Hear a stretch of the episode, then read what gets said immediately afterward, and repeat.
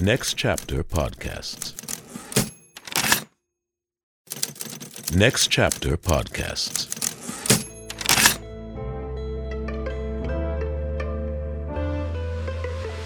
Hello and welcome back to How I Got Greenlit. I'm Alex Keledjian for my co-host Ryan Gibson. He's in Bali shooting. Uh, no, he's not. He's at home, and I'm doing it because that's my job. That's why we're here.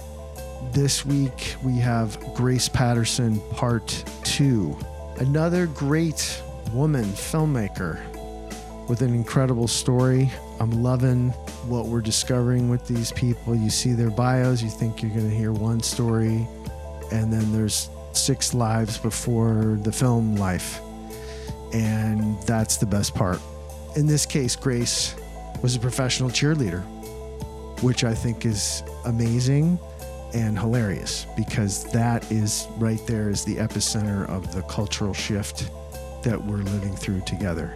And she was on the front lines of the old way you know? And it's not old it's still there. Incredible nonetheless that such a thing still exists that the roots of it how she learned from it how she enjoyed it for the dance and the performance of it and didn't get caught up in the rest of it and how that informed her work ethic for what she wanted to do or what she discovered to do which is make movies so we get to learn more about that and in the process we do our little gem that we love for selfishly is for a filmmaker to recommend a film that we haven't seen. And a lot of times we call it a B side. For this one, she brought Hush, directed by Mike Flanagan, 2016.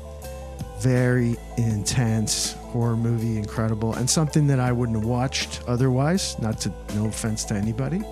I'm just not usually not that intense in my sort of horror thriller. And so that's what I like a new person, a new influence. Grace, it's a huge film for her, very influential to her, and uh, maybe a window into her more than just her words or more than just her work is influences and uh, inspirations.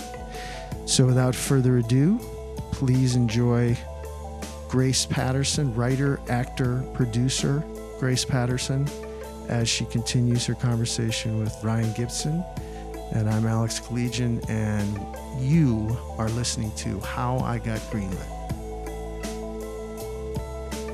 Like you do a lifetime movie, they're pretty tight budgets. I mean, we don't Yeah. need to get into the, to the nuts and bolts, but Yeah. Ryan and I will tell you that they're pretty goddamn tight budgets and they're shot on a tight schedule. Yeah. Thir- And part of the 13 reason why days it's- normally, right? It's Yeah, yeah, it's this usually 14, about yeah, a yeah, 13, yeah, 14 yeah. It's it's basically they use TV people who are used to like an, you know whatever a seven to ten day schedule, and they go like, okay, you're doing two TV episodes back to back, Mhm. and you're going to shoot in this Vancouver suburb, and you're going to do X Y Z, and then you're out.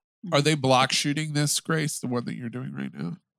Um, no, They're not. just yeah, yeah, yeah, yeah. block shooting gang means that you if there's a location where it's the living room of the house they will just shoot every single scene that takes place in the living room of the house at Until once so you don't have to move all the trucks and all the equipment and then they're done brian i would say block shooting is more uh, applicable for a series Oh no, they we do it in movies now too, buddy. no i mean think everybody lot, does A it lot of It's the just- lifetime movies do do that, but this one, this one's honestly been running very, very smoothly, and yeah, we're just we haven't done over a twelve hour day, which is Wow. insane. no, I honestly can't awesome. believe how like smooth this one's going. But we do it. We're we're doing it in fourteen days.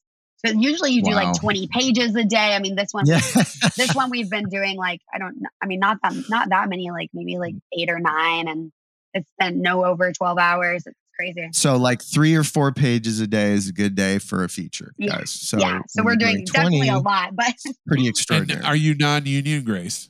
yeah, I'm, I'm eligible, but I just haven't joined yet. But I think I'm a mesh join, so I think the next SAG project I do, I'll have to join. No, but I'm saying, are the grips and electrics and every camera are they? Is it a non-union project?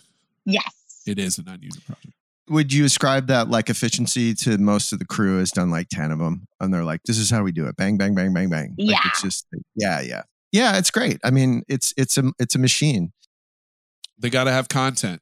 Lifetime has to have content, and they got a lifetime got a lifetime yeah, Yeah. Mm-hmm.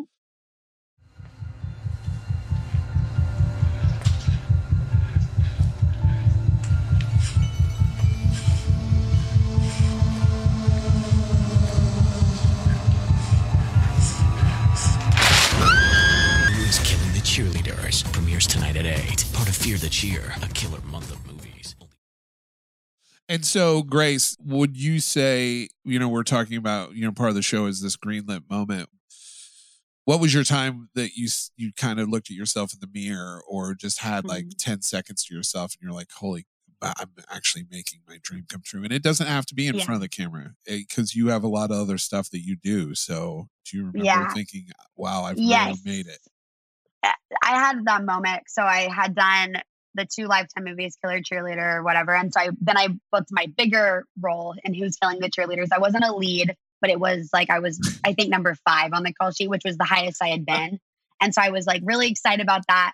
And that production company was about to do just what the doctor ordered, which is an Eric Roberts movie.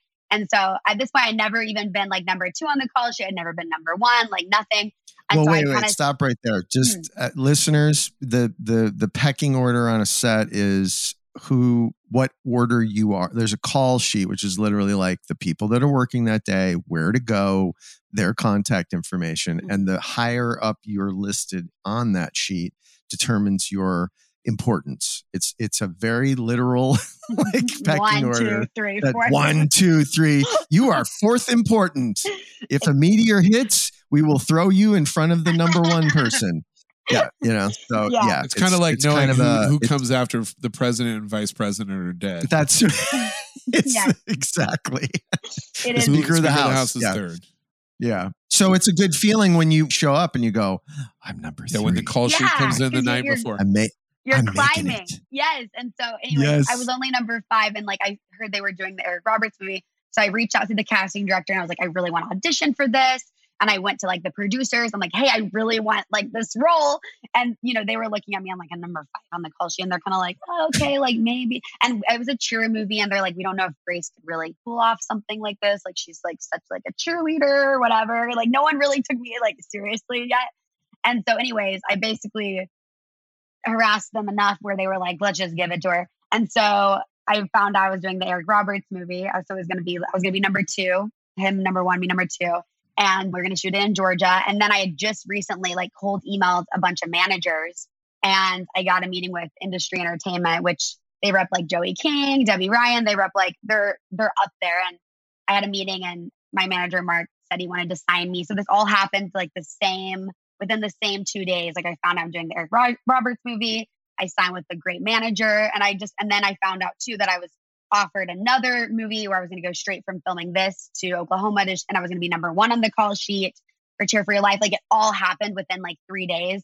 And I remember I was in my hotel in Georgia, and I was and I had worked local hire for the first one, and then now they were like paying for my hotel and paying for my travel, and that's the first time that that had happened to me and I was in my hotel and I was like, oh my gosh, what if all my dreams come true? And that was, it was like, I just remember sitting there and I couldn't sleep like all night long. I was just thinking, like, what if it all comes true? Like, I felt so crazy. And that just like, I just literally like all night long just thought about like, oh my gosh, like, what if it all comes true? And I think that was probably the moment where I just all of a sudden felt like I'm not that crazy. Like, this, this is happening. And it's happening pretty fast. Like I caught some momentum then. And so I feel like that was definitely my moment. And I was like so nervous to do a movie with Eric Roberts. I was like, oh my gosh, I cannot, I like, I'm going to be so scared. but it went great. and now you are a working actor. Yeah. Yeah, you're. This is your job, along with my all- job. along with the twelve other jobs that you have. yeah. But those are because you The want. acting's the Those are because you want to. Yeah. I'm just I'm going to read them off. Dying to be a cheerleader. Yes. Who is killing the cheerleaders? Mhm, The Pom Pom Murders. mhm. Killer Cheer Mom. Oh, Mhm. that one. That that. Deadly Cheer Mom. Oh. And Mhm. Cheer for Your Life. Mhm, Yes. That's all my cheer movies. Have you ever been the Have you ever been the killer? Grace? Now you're the murderer. Have I been the, the murderer? The- yeah. Have you been the murderer? no, I haven't. Oh, no. they're missing an opportunity there with you. I think that it's coming. You know, I think that Oh, you should definitely. You should be killing your competition. In fact, it should be called Killer Competition. killer competition. That would be so great. You gotta, you and I thought I was going to be the killer in this one when I was reading the script. I'm like, oh, maybe I'm going to be the killer, but I'm not. Do you want to be the? yeah, killer? I would love to. I think you'd be yeah, great. I, Yeah, I love playing like things different from me. Well, maybe I'm a little crazy, so maybe you want to be that far off. I'm gonna say, I'm gonna But- say this might the audience might if I didn't know you as well as I do, the audience might get mad at me for saying this, but it would be kind of sadistic to hear your like flowing positivity as you're murdering someone. Like I think so too. because you're No, I know. I have. it's not that far. laugh. There's a thin line between Yeah. your laugh, uh, your laugh And being like fun, and your laugh being like I'm killing you now. No, I know. People always say I have like kind of a slightly evil laugh. yeah, And so a bit. I think I know I would love to play like Harley Quinn or something. You know, I want to do something like oh, Grace, I- that would be great. I would for be you. great for that, right? Oh, I know. I'm such a psycho laugh. I think it's gonna come around, honestly. Like eventually the laugh is gonna pull through because my people always comment on my laugh. Like I No, you're to be really infectious. You're infectious. But I used to get around. so bullied for it. People like used to bully me so much for my laugh, and now it's the thing I get complimented the most on, which is see, crazy. see how it works, kids. That thing, that thing that you, that thing that you hate becomes the thing that makes you. It is, and I had like stopped laughing for a long time because I was so What? embarrassed that I yes, because I was so embarrassed. I was so bullied for my laugh, so I was just like trying Oh. to be quiet. No, but it but it is that is good to to tell kids. I'm like whatever people are bullying you for, it's because it stands out about you, It's and that your- is like a gift, a gift, and don't like put it down. Don't down. shun it. keep being don't shun it like let it shine you know and i people would always when i was young they like actor i remember this girl was, was my age and she was like you need to act uh, don't act your shoe size because i was acting just like yeah i was i'm just like yeah i'm just goofy like even to this day and she's like you need to be more mature and because i was just like running around you know me ryan i'm like cartwheeling i'm just like crazy and i'm just like having fun at all times and i was embarrassed by that too. And now that's also what people compliment me the most on is that I'm just like crazy and I don't care. so keep doing it. That I mean, that's pretty much it. Their show's over, folks. There it is. There's our there's our the more you know message for the day. I I have to Yeah. say, from pretty much minute one, as soon as I met you, I was like, oh my god, this this person is infectious. You're just really like someone who has taken levels of success, taking things hard, you know, dealing with mm-hmm. the ebbs and flows of life, and yet just constantly being a positive person. And I think you're that the more you know moment that you just said is is totally true. You you have to Yeah. just stick with who you are. Don't try to hide it because it's really your greatest. Which is, by the way, we said. I think Yeah. I said earlier that women are competitive with women. I think people are right. Oh, I we're all- yeah, answer is like 100%. we're just shitty. I I love that, like, because I have kids and and Ryan has a child, and you. There's an assumption like, oh, you know, you have to teach racism and stuff. Well, sure, but kids are shitty. Mhm.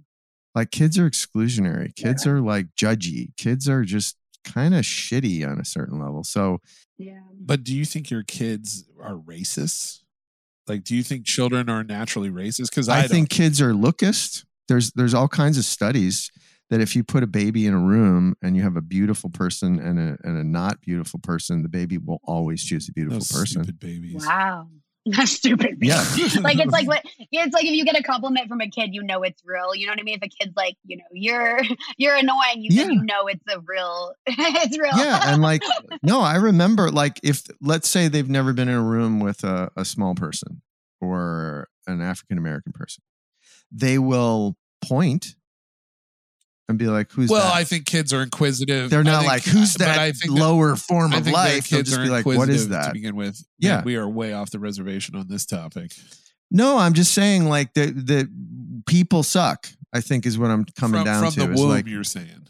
from the womb and it's also gender neutral like there is something to be said about a tribal species such as ourselves where there is constant competition from the second they're born even within a family right even the stories of like the twin that chokes out the other twin in the womb like there's some level of cruelty within us right Cain and Abel, baby. yeah. And so when you see that, like, you're totally right. I've heard a million stories of, like, I don't know, Uma Thurman. Yeah. You know, I was like 5'10 at like 12 and they would make fun of me. And now everyone's like, oh, sh- the statuesque beauty. You know, like, there's a lot of these sort of tales of like yeah, people that, that- are awkward. You're definitely right about that. There's a lot of folks who have been able to monet I I don't want to say monetize that sounds terrible but people who have taken their what they thought was their worst part of them and actually becomes their thing that they're famous their attribute. Yeah, that's why their you have to significant, stay Like, yeah, you have to stay strong and it's hard You- it's hard when you're It's hard. punched in the face every day Yeah, it's tough. Yeah, they, yeah, it is. But I'm glad that I didn't change, huh? Yeah. So would you count like a big acting role as your moment when you like like like Ryan said when you when you gave up like a side gig or a day job and you you became a professional actor would you call that like you're greenlighting yourself into this this entertainment business? Or would you feel like producing and writing and becoming more of the creator of the of the actual film or show as as more of a greenlit moment? Like what do you see yourself as? Where where would you personally find that feeling of personal satisfaction I mean, acting is definitely like what I love the most and my number one passion in the world. So I feel like when I had when I have like a big moment where I'm like booking a bunch of roles or like even this movie was straight to offer, which is like feels so crazy. I'm like, what? Like a straight to offer? Like that's so it because that's only happened to me a couple times, but I'm starting to be uh, recognizable enough to where everything's going straight to offer, which feels like ah, but I definitely want to do more. I mean, I just produced the sci-fi movie called Reflects. We just had our screening of it in Los Angeles. I wasn't there, unfortunately, but that was really cool to be on that side of it. And I think that that's like a greenlit moment in a sense that my dream is bigger than just acting. And that's why I like launched my loungewear company because I was like, I want to eventually have my own production company. I'm going to call it Hollywood Monster. I already have it as mine, but and then I'm going to put like my loungewear and my clothing, Bad Kiss, into the films that I and then I had written. So I had actually written a professional cheerleading TV show, and I actually pitched it to HBO Max. I like harassed them. I like messaged the executives on Instagram. I'm like, hey, listen, I need to talk to you. I have a TV show to pitch you. And they actually let me get on a Zoom call with them and pitch it to them. And they, they like read my script. They didn't end up buying it or anything, but you know, it was that's was a cool moment too. it didn't like, it didn't stop you though you just it didn't stop me, of course. Yeah. And then actually that I got hired to write another script because I wrote that and people like read it and were like, wow, you're such a great writer. And I'm like, wait, really? Like, so it's just kind of like acting has opened up a whole creative side of me where I'm like, okay, I don't have to just stop at acting. Like it is so fun to be on the producing side. It's fun to to write. It's fun to like, you know, be creative with my designs and like start a company. And I I know that it will all like intertwine one day for my like ultimate goal and vision. When I have my production company, my clothes are in it, and I'm like writing my own films. So that's where I want to go. But yeah, I don't know. Acting's still number one, of course. Like that's my number one passion. did you do the sci-fi film with someone else in your family because i did notice there was another patterson involved in that Yes, I cast my cousin in it. you did I yeah. Yes, I cast her. and that's the one you filmed out in the desert Yeah, yes. Oh yeah. And then actually that's the cousin I did the home movies with. She grew up on the farm with me. and what's the name of that movie again Reflect. reflect and is there a distribution deal uh, for that right now or We have a couple like offers on the table, so we're just like finalizing everything and figuring out where we want to go with it. But yeah, we we got like so much great feedback and like even a lot of like directors that were there were like messaging me like, "Oh my gosh, like cuz I I literally cuz my friend Dana knows me so well. She wrote the script. So she got to like she knows my range as an actress. She knows like my personality. So it, I think it was a great role for me because not many people you know, they see me and they're like, cool, like we'll write this like one dimensional, like she's a cheerleader role. But Dana knows like I can and cue, I can do this. Like I have like range. So she wrote all of that for me. So you see like me acting crazy and fun, and then you see like me angry and sobbing. And she like just gave me this like awesome character to play with. So I'm excited that like I had the opportunity. it's just so Mhm. cool to know and i think for audience hopefully for our audience members who are listening that you just doubled down and tripled down uh, that if that's that's not even a thing but you just doubled down on who you are as a person and Yeah. it you're just taking it you just take it to the next level every day every day you are hustling hustling hustling Yeah. it's crazy i am so Thank it's you. I'm so glad we met and I really appreciate, you know, if you guys have time out there, you should you should check out Bad Kiss. You should definitely check out Grace's range of movies she's been in and will continue to be in because Thank you. you know you're just it's just really amazing how you've taken something that you love so much and gave up you basically were like i'm not doing that and how quickly it's just turned around for you if you don't it's a true story of following your dreams you know grace Mhm. Yeah, yeah. I think like I was like, if I'm gonna go for this, I'm not gonna do it half-ass. You know, if I'm gonna really burn my old life to the ground and go for this, like I am literally gonna not go half-ass. Like I'm gonna give this like everything I have, and it has taken everything I have. Like this is literally all I do. Like from the moment I wake up, from the moment I go to bed, like there's not much room for like social life or all these things. But at the end of the day, like I love this and this is my passion and yeah, I'm not gonna do it half fast. yeah it's something to look up to No, it's it's exciting, Grace, and I'm Thank I'm you. glad you're doing it. My my one observation is, as a fellow excited entrepreneur, whatever, is avoid the shotgun. Mhm. Like think about how all this fits into the larger narrative. yeah. Okay. Because your energy and your enthusiasm may last, Mhm. but I don't know what it is, if it's human nature, or if it's this business, but it seems like there's a there's a predominant outlook, and we've heard it again and again from guests, and I've seen it in my life, Ryan's seen it in his life, is whatever you're known for, they just want you to know you for that Yeah. right? Like there's a pigeonholing. And I know that your efforts are in no small part to try to avoid the pigeonholing, to Mhm. be everything. But my analogy to success in Hollywood is there's two ways to pop a balloon. You can grab it in both hands and push on all sides with a lot of effort and finally pop it, or you can just take a pin and with no effort just pop it. Mm. So when you're going forward, like try to remember like who you are Yeah. and what you want to be when you grow up Mhm. and always back up from that destination. So even if somebody comes at you and says, "Hey, we can do uh, blah blah blah," and it's like really cool and you'd be great for them, whatever, just always put it through the filter of like, is that going to get me there, I love or that. is that going to lead lead me like astray? Not not in a bad way. I mean, sometimes life is like, and I had no idea, and here I am, you know. But you seem very driven in a in a specific way Mhm. not just hey i want to do stuff you're like no i'm going here I'm doing this and maybe you have people you're emulating or whatever Mhm. but i would say to most people you're doing great i'm not saying you're to change a thing i'm Yeah. saying for people like you or people that want to yeah be like advice you like advice to the masses just put it through the yeah Yeah. put it through the the you know the filter of like what do i want to be when i grow up and that can change Yeah. but at least have a destination. And every time you get up, and every time a, a potential job comes up, or every time a potential idea for a script or a collaboration with a friend or whatever, whatever, always just ask yourself, like, does this serve that need? No, for Because sure. I've been active and I've been reactive in my life. And I see when I look back that maybe if I was a little bit more focused, you know, eyes on the prize, as they used to say, that maybe I might have made decisions that would have got me to where I want to be as opposed to like the long way around. I have to ask know? since we're talking about this, and this is like this is serious, and I don't think mm-hmm. you're you're we're handing advice out, unsolicited advice or thoughts out to the audience. But do you think that this has anything to do with Alex? And you know, we, we go back a long way. Do you think this has to go back like as the creator of Project Greenlight?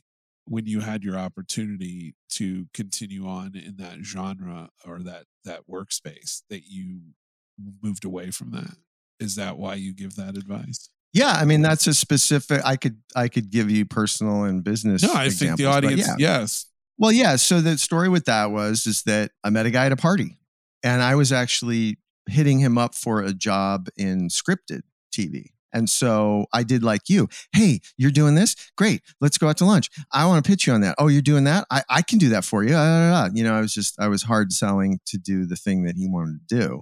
What I happened to do was, and this is a fun, like Hollywood pitch or drinks meeting or whatever, which is you're there for the, the reason you're there.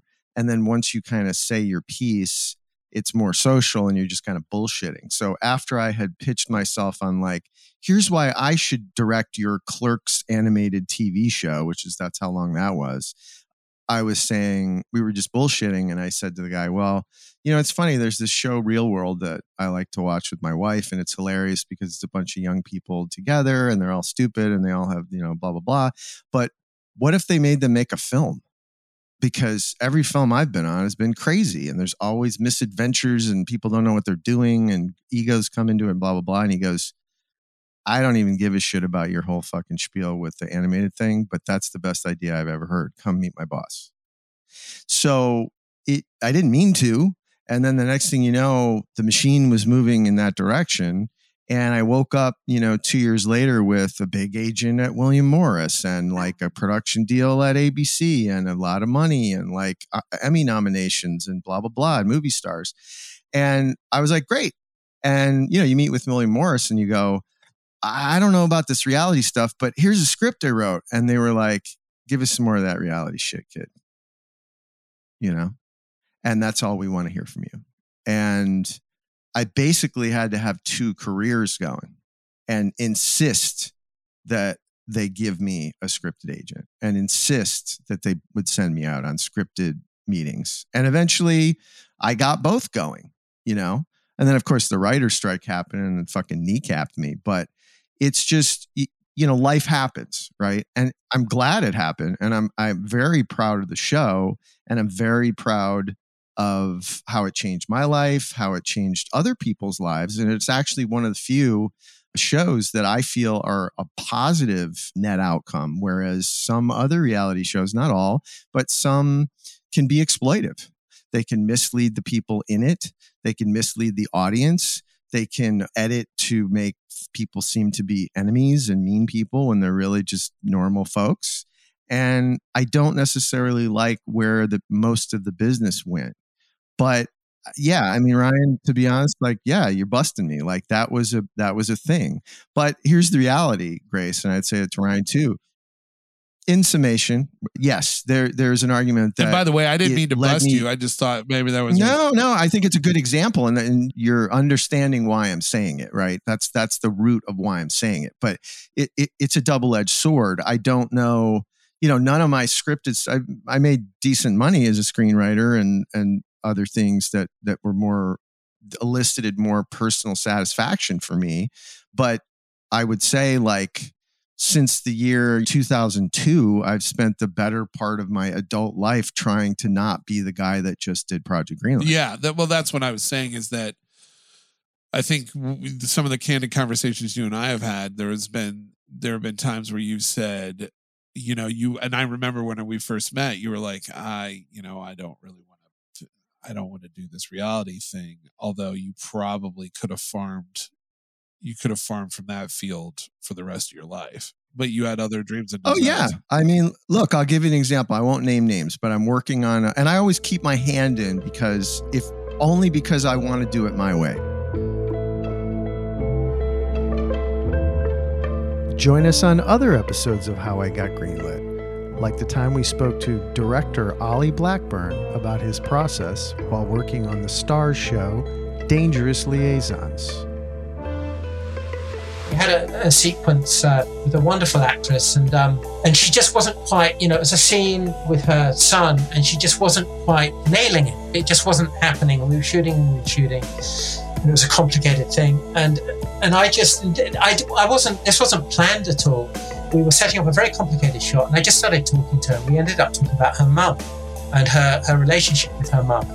And she was just talking and talking. I let her talk. It was actually pretty interesting she was saying. And then the camera was ready and we called action. And fucking hell, she blew through the scene. And at the end of it, she was like, I don't know what you did there. I don't know what the conversation did, but it just unlocked everything. Yeah. Yep. And that's what acting is, is, is you're channeling these things deep inside you at some very primal level. And often subconsciously you're using them. And and that's a powerful thing Look for this and other interviews in our archive at How I Got Greenlit at a podcast provider near you. Should we talk about Hush? Yes. Uh, do y'all love that movie too? Oh man, it's on my favorite top list of movies. Movies that I've seen Wait, for recently. real? Wait, what? All right, let me talk. I want to say, look. So the director is uh, what's his name? Flanagan. Is Mike Flanagan. Mike Flanagan, who ended up writing and directing Doctor Sleep. With his wife. oh, is the star of Hush? Is that his wife? Yes. Uh, Kate Kate Siegel. Siegel. Nepotism. yes, they're so cute. They like came up with the idea on a date before they got married. Uh, yeah. Aw. Sorry, go ahead. But look, my, Flanagan has has worked for Blumhouse. He's I, I don't know him personally. I didn't see Doctor Sleep. I had a I am a huge I like Doctor Sleep. It's a tough, tall. It's But a that's- tall I order can't to even do a sequel to a imagine. Kubrick movie. I like Kubrick is my favorite director. If anyone who knows me, I love the original, obviously, and I never saw it. the Shining. I never another good another good throwback to The Simpsons. But he's he's worked for Blumhouse for a long time. He's made quite a few successful movies. This is one of his earlier ones. I would definitely say Grace uh, got an A on the assignment because this definitely is a B side of his. yeah. I watched it. It is horrific. At Yeah. the the murders are very personal, and I was they're shocking to me. Like Yeah. every like when the guy gets stabbed. Look, there's going to be spoilers in this. Sorry, it's just just just going to be. But it, I thought there was really cool things done with sound design because basically it's a woman. There's four actors in this. It was shot in Alabama and on one location in a house in the Yeah. woods. Uh, very simple premise. A Blumhouse, you know, Blumhouse, just like Lifetime has their way they stamp out movies. Blumhouse does the exact same thing. They're very successful at it. It is a business model. Four actors, small crew, and they pulled off this movie that is horrifying, a horrifying concept, which is deaf woman living uh, in a cabin trying to finish a novel gets basically attacked by some random dude that wants to murder her in a mask. Yeah. And I'm glad they didn't play the mask the whole time. Mhm. And the deaths, the deaths are hor- exactly. The deaths are horrifying. When her, when the man John, I think it's John, comes up to the window and is like, "Hey," and then now the, the killer acts like a cop and is like, "Hey," and he just stabs him right in the neck in that one like quick move and that's exact like i'm like that is exactly how it'd be to die if you got stabbed in the neck Yeah. Oh, no, it's so good. And it's interesting too because there's only like 15 minutes of dialogue in the movie because I was like reading because and so he said Mike was like I listened to an interview. He was saying it was like a hard sell because like it's like one location. There's like no dialogue really in the movie, but it's yeah, it's so terrifying. I remember watching it years ago on Netflix. My favorite stabbing story for movies is when they were making Lord of the Rings, and spoiler alert, Saruman, uh, played by Christopher Lee, gets stabbed in the back. And so the, the director says to him, Okay, you know, you're going to get stabbed and you're going to go, ah, and you're going to like really like ham it up. And Christopher Lee, who was in the OSS in World War II, he's like, um, so that's not what happens when you stab someone in the back and uh, I can tell you with firsthand experience. And he was like, "Okay, do it your way." And action. Yes, crazy, Yeah, so I- crazy. because i guess it's not a screaming it's not pain there's no pain It's more like Yeah. an exhalation, like a surprise. You're just like, Yeah. Like I Yeah. just got stabbed. Damn. and I happened to just rewatch that recently, and I'm like, there it is. There it is. my thing with hush also is that i kept thinking which is the which is probably the thing that i'm not sure how many other people were thinking this was she can't hear the level of noise that she's creating when she's sneaking around and if Mhm. she's yes, if she's deaf from the beginning from birth she would never know how much sound she was ever generating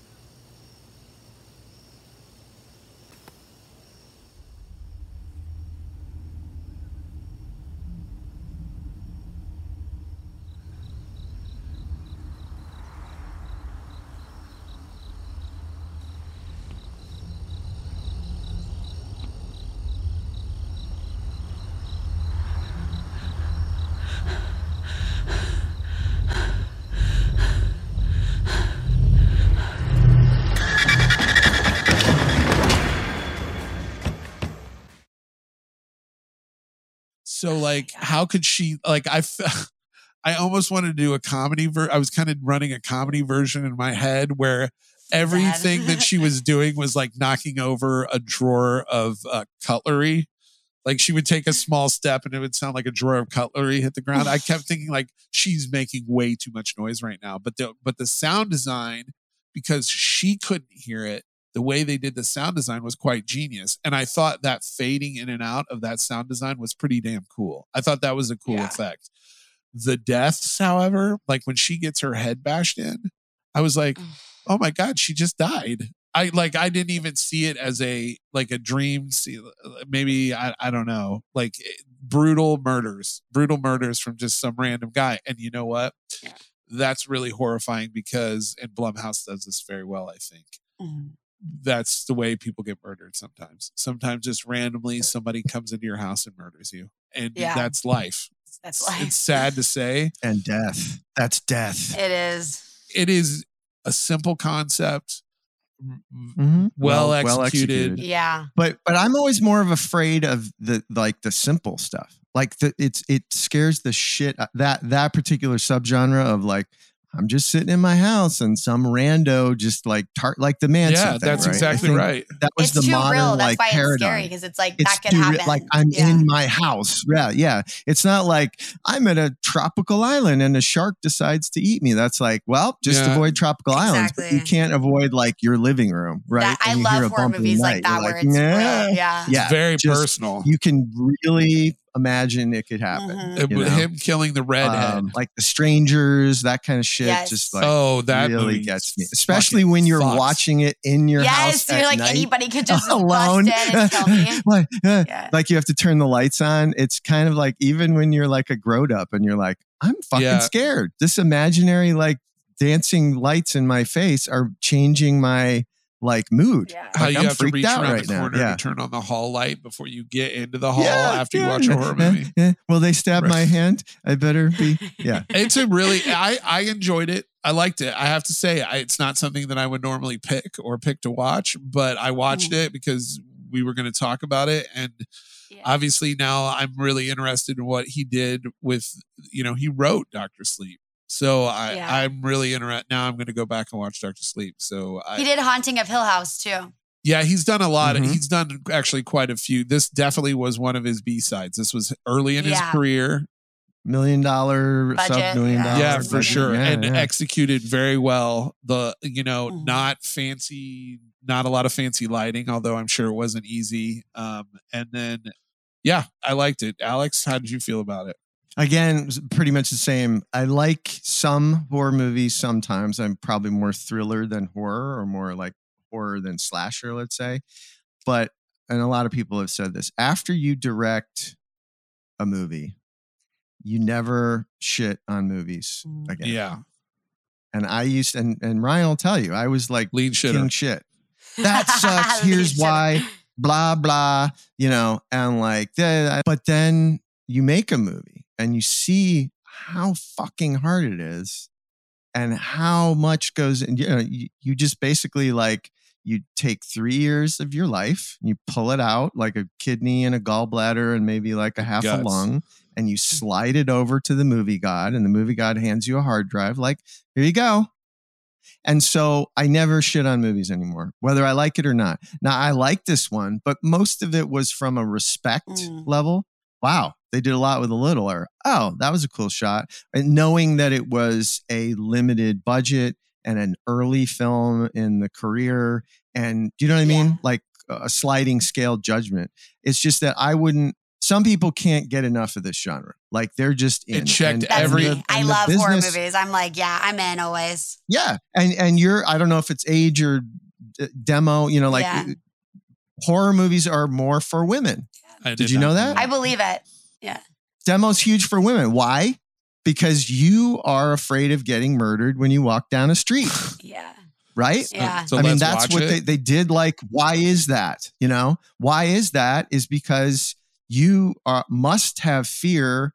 uh, You must have a higher percentage of, of healthy fear in your everyday life in order to survive Mm, as a woman, mhm. any woman. Yeah. And so, and men don't know that. Men don't feel that. But some men like horror for their own reasons. But I know that women love true crime podcasts, Yeah. lifetime movies about husbands that aren't what they appear, and any horror movie because it's a catharsis of your everyday fear. Yeah. Wow. I did not. I did not. I didn't I didn't think about it like that, but that makes total sense because I love Crime Junkie. I love all the crime podcasts and Yeah, love because you're like, okay, I can. Uh, that's better now. Yeah. Like, you know, she she made it. Yeah. You know, barely. like oh, Barely. Jamie Lee Curtis made it. Barely Every- made or it. whatever. You know, so Jamie, Jamie Lee Curtis lives to fight another day. Great. You know, it's always that same message, which is like, oh, the big bad sheriff got whacked and the the ha- the handsome football boyfriend got whacked, but you know, the little girl with the pluck, she made it out. Yeah. was there a reason, Grace, you picked this movie specifically, or I don't know. I just love horror movies. And I I was like, I've been I thought about it the other day. We were talking about it on set, and then you asked me, and I was like, that's like such a great movie that a lot of people don't really know about. But I love when I find someone who's seen it. I would recommend it. I would recommend Yeah, it. like I don't know. I watched it in college and I remember it just like always stuck with me. Like that it, it was just, yeah. I don't know. I loved it. I'm going to throw out a, a little thought that I had at the end of the movie. Hmm. So did it, did you notice that at the end of the movie when the police car was was arriving that she did this really weird kind of evil wry smile? No. Yeah, so at the very end of the movie before it cuts in the police car and it's uh, basically a close up of her face sitting on the deck of the house. She has this very wry evil smile and it made me wonder why. And that maybe I'm just really I have really bad thoughts in my head, but it made me wonder did she hire the guy to do it? Because she couldn't finish her novel? And did she hire the guy to do it? And why was john there in the first place? Why did he show up? And her and why would he kill the redheaded girlfriend first? Because she'd gone away. Where did she go? She went to her house. Like you should come over. So was it close enough for her to walk it just made me think at the end if you watch like the Mm. last five seconds of the movie she has this wry smile on her face and i was like oh she was the reason Oh, why all this happened No, I'm gonna have to like go Google this and like see if I can. I love like I love when when movies make you think like that. I'm gonna have to. I'll have to Google it and see if anybody else noticed. I well, I, I watched three people very personally get killed, and even the lead actress Yeah. get killed by getting her head bashed in, and it just was like, this all seems way too personal. Like all the deaths were Yeah. way too personal. And when he's coming in through the tub, that scene is pretty awesome. She he breathes on the back of her neck. He should have. She just should have killed him right there, stabbed him in the head, but she didn't do it. She got him in the arm. He got winged a few times. He wasn't going to live through the night anyway without medical help. So yeah. and then the corkscrew to the neck kind of finished that. By the way, super realistic blood, super realistic Ugh, injury. so- really, yeah. ugh. Ugh. Usually, Grace, you know, we do these movies, these B side movies. Sometimes the conversations are short, sometimes the conversations are long. I'm not. Mm-hmm. I'm not sure. I'm not sure we need to go any further on this one. What do you think, Grace? Do you have anything else to say about Hush? no, I think that if you like horror movies, you should watch it. If you're listening, Yeah, that's right. I enjoyed it. Yeah. Yeah, Uh, it definitely is a B side. And Flanagan, he continues to work. He's got projects coming up. yeah, I saw. Yeah, he's he's. Does he still make movies with his? They're married now. Does do you know if he still makes movies? yeah, they with- still do. She was in Haunting of Hill House, and then I I don't know if she was in Doctor Sleep, but it seems like they're. I know they're still married. They're like a power team, power couple. I Right. it. I did notice she was like in four of his first like five or six films. Yeah, yeah, yeah, yeah. I saw that too. I was like, that's so cute. Yeah, and probably as a producer too. Is she a good? Do you find her to be a good actress? A good actress? yes, I think she's great. Yeah. Is she actually deaf? No, no, no, no. It's pretty impressive. I know. That's what I, yeah, I think that's a really hard performance to do something like that. Like no dialogue, like everything's literally just like, yeah, and playing deaf. I can't even imagine. Like, I think she's really talented. She wasn't screaming or like it was all very like all the sound design was really cool. I got to give him credit Yeah. for for the sound design. It was cool. It was really cool. Yeah. Well executed. I have to say, Alex, feel the same. Yeah, I mean, uh, as I said again, like technically really well done, a lot with a little. I'm always impressed with that, and and most people aren't, right? I mean, that that's the nice thing is I think the predominant. I don't think there's a lot of film snobs that love horror movies. I think there is some, but mostly it's just average people that just want an entertainment or an escape. And yeah, uh, like Yep. catharsis, cathartis, Mhm. as as the Greeks would say, but it delivers Yeah. there's a reason the guy is successful and that Warner's would give him, I don't know, what was that, $75 million, $90 million Dr. Sleep. I mean, you got to look at that and say, yeah, look what this guy did with a million. What's he going to do with Right. like, you know, Right, right. 80? And you and you and McGregor. and it, yin, yin. Um, yeah. So, you know, thank you for, and, and that's what's fun is like, we, we get exposed to stuff that maybe in our own little like bubble, you know, I know that I'm kind of a, I've settled into my, the genres that I like, and maybe I don't go a far afield. No, it's cool to see something outside of what I would normally watch. Yeah, right. Exactly. Yeah. Exactly. So, so thank you for Of that, course. and thank you for everything. I mean, it's it's great. We get all kinds here, which is great, and but it's fun to meet.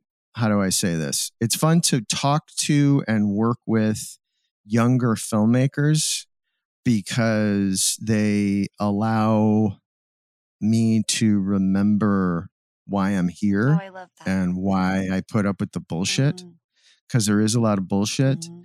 and I don't look at you ruefully and be like, "Oh, you little silly, one day you'll learn." You know, Yeah.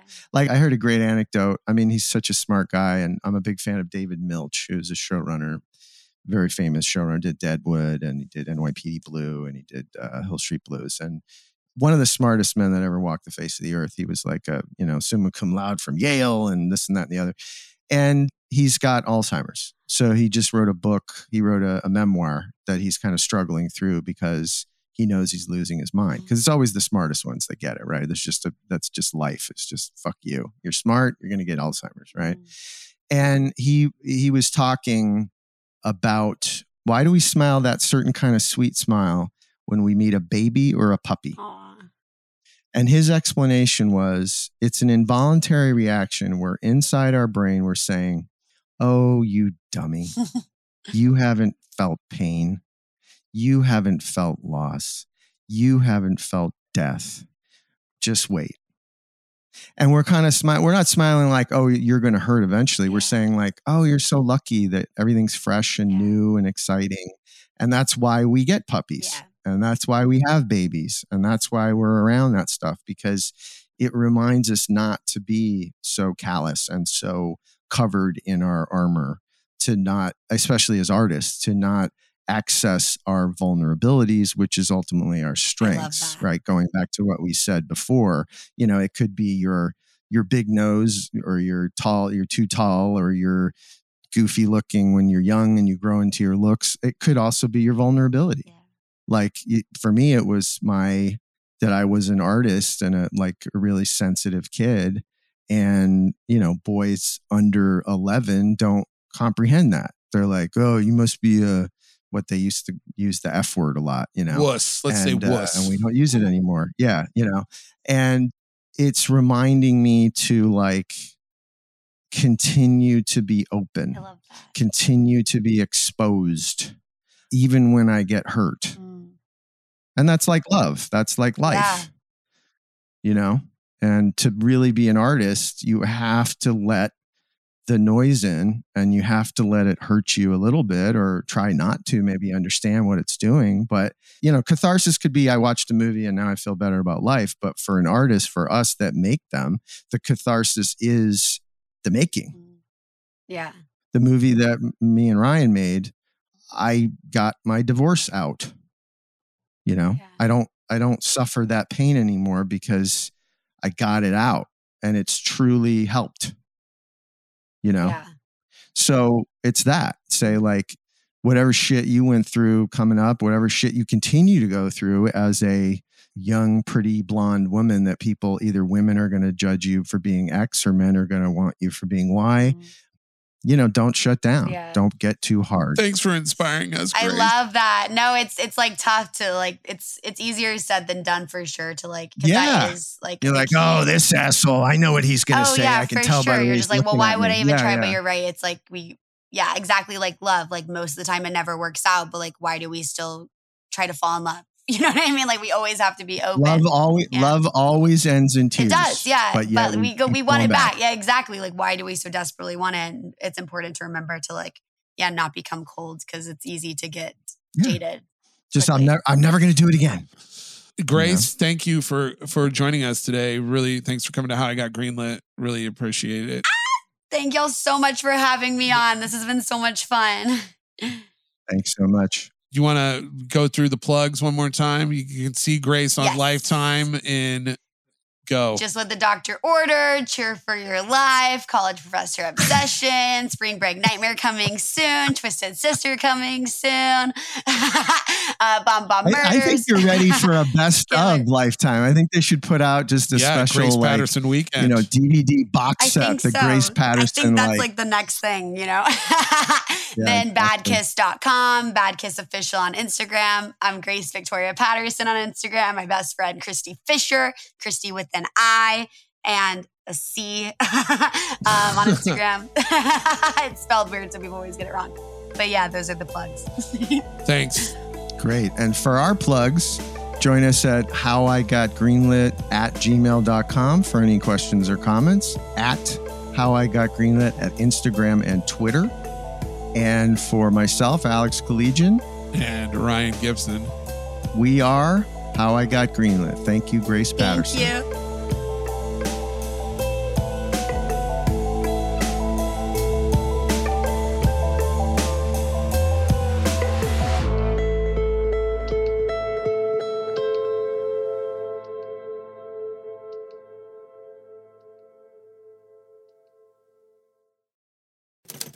Next Chapter Podcasts.